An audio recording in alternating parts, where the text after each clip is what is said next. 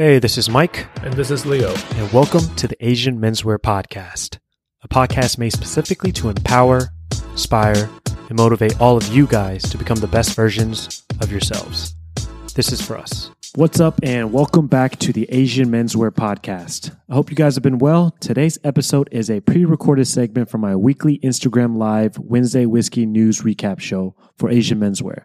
The purpose of the show is to update everyone on all the news they might have missed. The report is centered around all the great things Asian men are doing in the US and worldwide. And why is this important? Well, it's good to provide real examples of Asian men doing more than just stereotypical things to prove we are more than that. I hope you guys enjoy this new segment. Now, here's the show. Let's start the show. Give me one second. All right. Kanoa Igarashi wins silver medal for Japan in men's surfing shortboard at Tokyo Olympics. Kanoa Igarashi of Huntington Beach came close to making history once again. Igarashi, surfing for Japan, won a silver medal Wednesday at Tsurigasaki Surfing Beach outside of Tokyo. He fell to Italo Ferreira of Brazil 15.14 to 6.60 in the 35 minute gold medal matchup. Ferreira saw his board snap in half during the opening minutes of the heat, but he landed two solid waves. Igarashi rode 14 waves but was able to get a big enough score to threaten Italo. The 23 year old Igarashi, who was born in the United States to Japanese immigrant parents, is used to the big stage. He won the U.S. Open of the surfing title back to back years on his home break in 2017 and 2018 at the south side of the Huntington Beach Pier. The ride was probably about seven seconds long, but it felt like 70 minutes long. Igarashi told the New York Times after the heat, I felt every single little moment. I felt my heartbeat. I felt my hair in the wind. I felt being in the air and I had thoughts while I was in the air.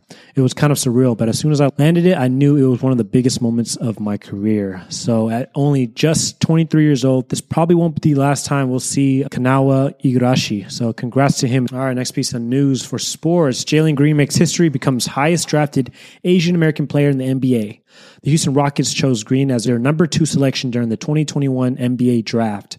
He also became the third athlete of Filipino origin to make it into the NBA.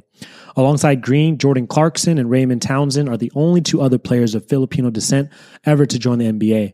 The 19 year old skipped college to join the NBA G League, where he averaged 17.9 points and 46% shooting from the field in the 15 games he played.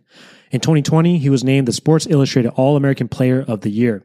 Predicted to become the team's guard, Green commented how he's honored to represent his homeland, saying, I love the Philippines. They show love and support. and I'm just happy to get to represent them.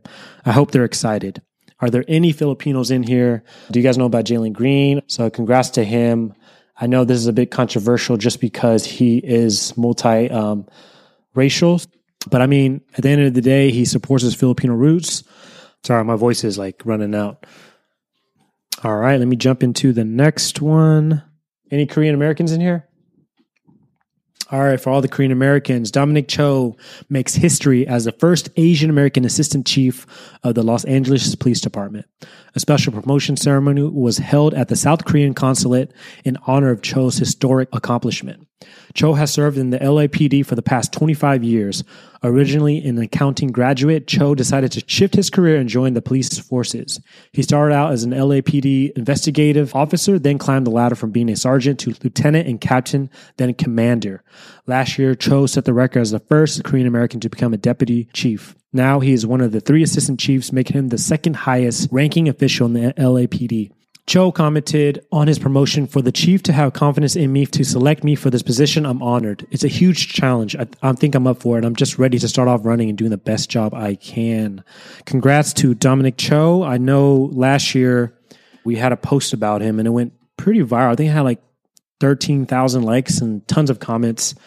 Being able to be the first Korean American to be in the position that he is in, which I hope would inspire other Korean Americans and to let them know that they can potentially be an assistant chief and eventually maybe the actual chief of the LAPD. All right, guys. And then the last piece of news that we have Bao Nguyen earns Emmy nomination for his Bruce Lee documentary, Be Water. The Vietnamese American director has been listed among the nominees for the 42nd Annual News and Documentary Emmy Awards. Be Water is competing with four other documentaries, including Be Natural, The Untold Story of Alice Guy Blaché, John Lewis, Good Trouble, Feels Good Men, and The Last Ice. The nominees were selected by the U.S. Academy of Television Arts and Sciences. Nguyen directed Be Water, a documentary profiling the life of martial arts legend Bruce Lee as part of the ESPN's 30 for 30 series. The documentary initially premiered at the 2020 Sundance Film Festival.